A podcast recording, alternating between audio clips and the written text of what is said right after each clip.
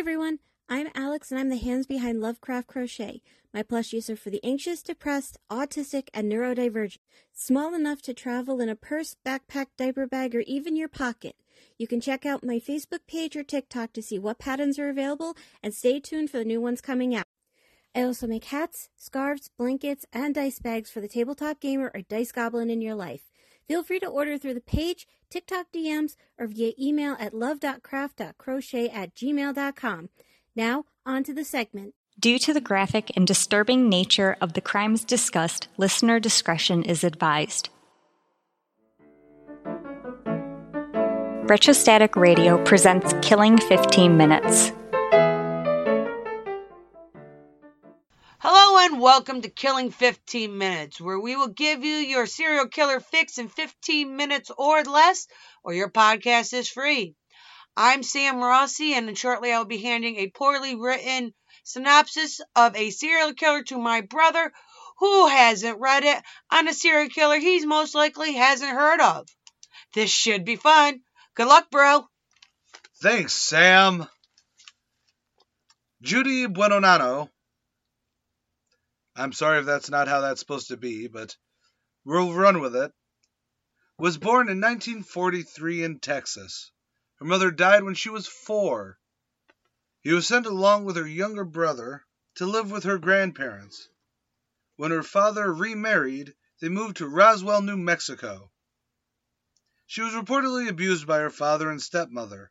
At 14, she spent two months in prison for attacking her father, stepmother, and their two children. I'm assuming was that other like family? Uh, other uh, like the stepmoms. Oh, okay, okay. They're half siblings. Okay, fair enough. On her release, she went to reform school where she graduated as a nursing assistant. In 1961, she gave birth to her son, Michael.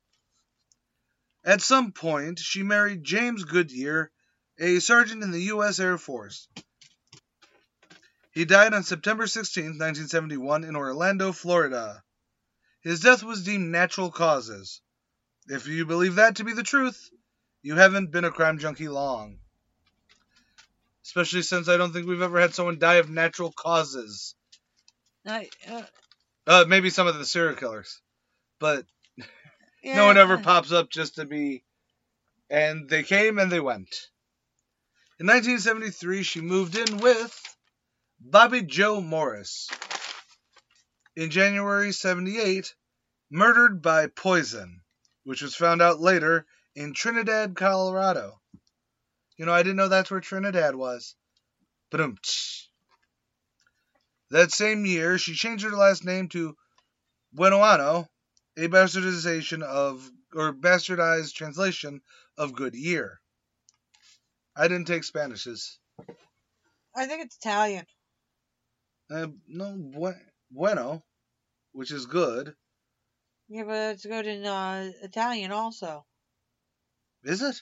Buona noches. Oh. Buenos noches is in Italian. Am I thinking Bella noches? I think you're thinking Bella noches. I'm kind of hungry. Buenos noches is good night in. Spanish. I want spaghetti. I didn't take Spanish. You took Spanish. Yeah, I, I, I failed it three times, remember? Failed French. Je te t'adore. Je te window. I don't care. Little math humor there. Uh, anyways, Judy's son Michael became ill in 1979. Symptoms included paraplegia. Did he have the polio? No, he did not get polio. On May 13th, 1980, she took her son out in a canoe. If you guessed she drowned him, you're not wrong. the canoe rolled, and Michael, weighed down by both arms and leg braces, drowned. Following his death, she opened a beauty shop. Probably not as good as Queen Latifah's, but who am I to judge? I hate when you write jokes into these things. I find them funny. And be damned with what I think. Exactly. In 1983, Buenoano was in a relationship with John Gentry? Well, in Pesca, Pensacola, Florida, Gentry's car exploded. at a friend's gathering. He did survive with severe injuries. During his recovery, police started to find several discrepancies in Judy's background. Further digging found that in November of 82, she was telling friends that Gentry was suffering from a terminal illness. Yes, the terminal illness is called loving a murderer.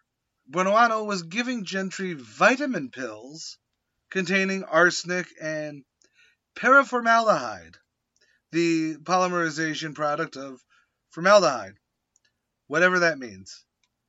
You don't need to put whatever that means. I know what that means. Oh, good. Our listeners know what that means. They're all looking at you and wondering, how don't you know what a paraformaldehyde is? I'm kidding. They can't look at you. We're audio only. Stop looking so weird, man. They also gained a court order to dig up Michael Goodyear, James Goodyear, and Bobby Joe Morris. All three had been given arsenic. Both James Goodyear and Morris died from arsenic poisoning. Rumor has it she received large insurance payouts for each death.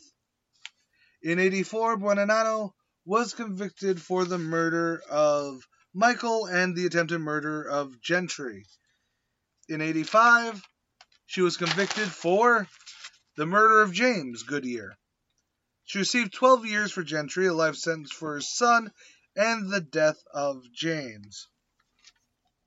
She was also convicted for multiple counts of grand theft and committed multiple counts of arson. All for insurance money. You skipped out all the burning stuff. This is a surprise arsonist. On March 30, 1998, she was executed by the electric chair in a Florida state prison, or at the Florida state prison. Her last meal was. got another last meal, huh? I found the last meal for y'all. Close and end this on last meals. I get it. Her last meal was broccoli, asparagus, strawberries, and hot tea. She had no last words beyond no, sir. She was never tried for Morris's murders in Colorado. When police made the connection, she had already been sentenced to death, and they just wanted to speed things along. And that's the end of that chapter. And that notebook. We just finished off Notebook 2. That's Notebook 2 for all you listeners at home. Wow. Are we still planning on uh doing like a raffle thing on the Patreon to like ditch one of the books or did you want to do the make a prettier version? Well, I thought about to make the prettier versions of my notebooks, Right? but uh, I like folding my notebooks. That was true. I, I meant make it like we write them out on the, you know, 75 cent spirals and then we actually get one of the nice looking ones. You know, And have somebody else translate. I'd write it with Okay. my nice, pretty penmanship and cursive. You Not your stoner chicken scratch. No, no. It's the stoner's chicken scratch isn't when I'm stoned. I know. You're actually your writing gets better because it gets more ballooned, like you do larger swoops with your P's and whatnot, so it makes it a lot more readable. Yeah. Because you get loo- like it's looser but not. Oh, I relax more. Well, yeah, that's usually how it loosens And up. uh, you know, the best part about it is because of all the right shoulder pain, I relaxed more. I wasn't in as much pain, so I wasn't as tight. That's fair. At some point, we'll I'll get back to writing, and we'll get to season three. That has only like five episodes written in it. Well, you had major surgery, Sam. I did have major surgery. But since we have just finished that, Anything to say about Judy? I She's a typical Black Widow. that's basically it. She is a typical Black Widow. I mean, that that's all I can really say there. Like, I, I like the simplicity of these. When I get a good simple one. A good, simple, you know, straightforward. One day we do have to do a bonus where it's like these are the types of serial killers because you have a lot of people who think because like it, it's sort of the yes this is the official definition of what a serial killer is. Yes, and I ta- I I found that uh going off of that one, you know, parameter, which really is two or more murders in a similar fashion. in a similar fashion. Some people do not count as goddamn serial killers. No, Like, because serial killer to me is, and I think to a lot of people, is not so much, you know, oh, they killed two people. Serial. It is, there's, there's a method. This is a, you know, can someone be caught, you know, when they've only done two? Yeah. But at the same time, like, um, we covered the dude who, uh, oh, I really wish I could remember his name. The one who real randomly one day without any priors fucking got a mom and her two daughters Oh, the oh yeah, that it, it, it couldn't be his first time. yeah Yeah, I know exactly what you're talking about. because you know There was no way in hell somebody got that type of confidence on the first time. right unless it escalated into being a killing and all that but Right. that's not how anyone's reported because it's how that was no reported. offense to you i looked into it more after that hoping that you missed you know something I not hoping that you missed something. I know what you mean. You know, it's sort of like when I listened to it was the casual criminalist, but he had a two hour or Simon had a two hour thing on JonBenét Ramsey. Right. I think it was casual. It might have been decoding the un. It was a Simon Whistler back thing, so I don't know. Because I honestly, I I knew, I knew what I saw in Unsolved Mysteries twenty years ago. Yeah. You know, in a like that. five minute segment, and I think that's what a lot of people don't get about this. This is more us doing one of the segments off of Unsolved Mysteries.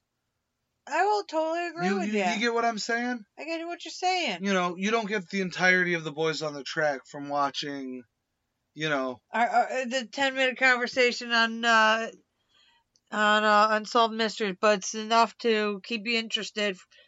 and to want to know more. Yeah. And that's what I liked about uh, the original one. I did not like the uh, new one at all. No, not that all. Like, It it it, it it's not. It, it's it's it's not supposed to be a special event. And I think that's what a lot of people don't get about bringing back some of the older stuff. no. It is supposed to be this, and this is It's one. supposed to be like you can't do shot- it without Robert Stackhouse. Two. I don't think he he's dead. I'm pretty sure he's dead. He's dead? I'm about to be really upset if you look it up and he's not dead. But no, he's dead, man. I know because all my friends grew up in the same fucking latchkey system we did. So he helped raise us on Lifetime. Yeah, he died in 2003. yeah, Wow, born in 1919. yeah. Wow. But anyways, but I think that's where a lot of like it's the same thing with podcasters. I know I shouldn't be saying this on our what the fuck is going on in the world with these two fuck fucks on the microphone sort of podcast, but Unsolved Mysteries was a comfort food show. Yes, it was. You know, you had Robert Stackhouse talking like this. You know, you had He will comfort you and scare the crap out of you all in one go.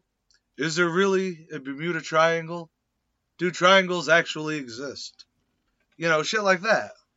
It was something interesting enough to catch your eye, you know, not necessarily background noise, but it was something to just sit there and, vegetate to. It's the same reason that a lot of murder podcasts, or podcast period, are how they are today.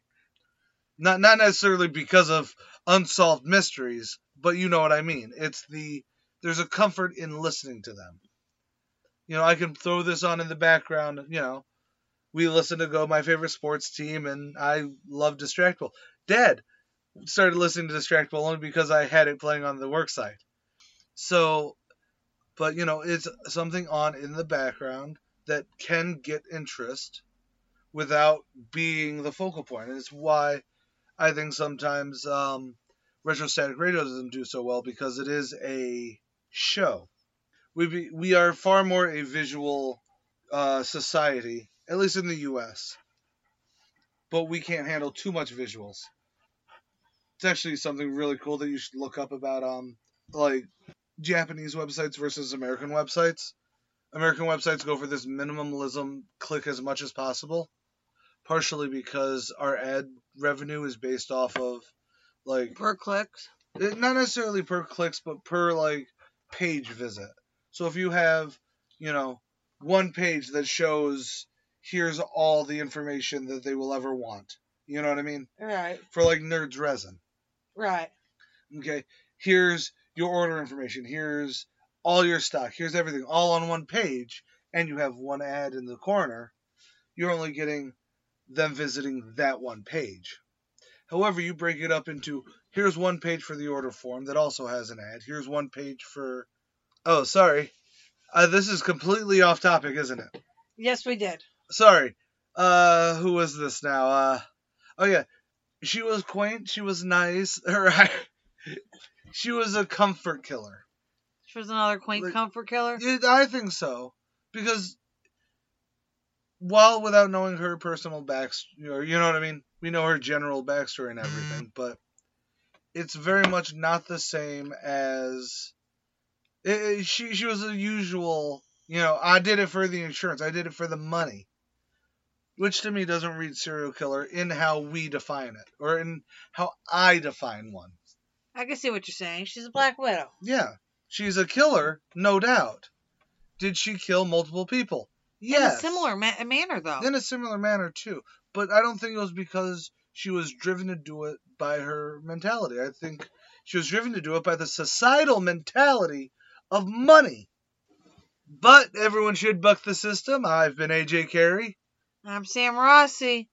Well, we're just gonna y'all. end that quickly, aren't we? Yes, we are. Later, y'all. Killing 15 Minutes is hosted by Arthur Carey, with scripts written and researched by Sam Rossi.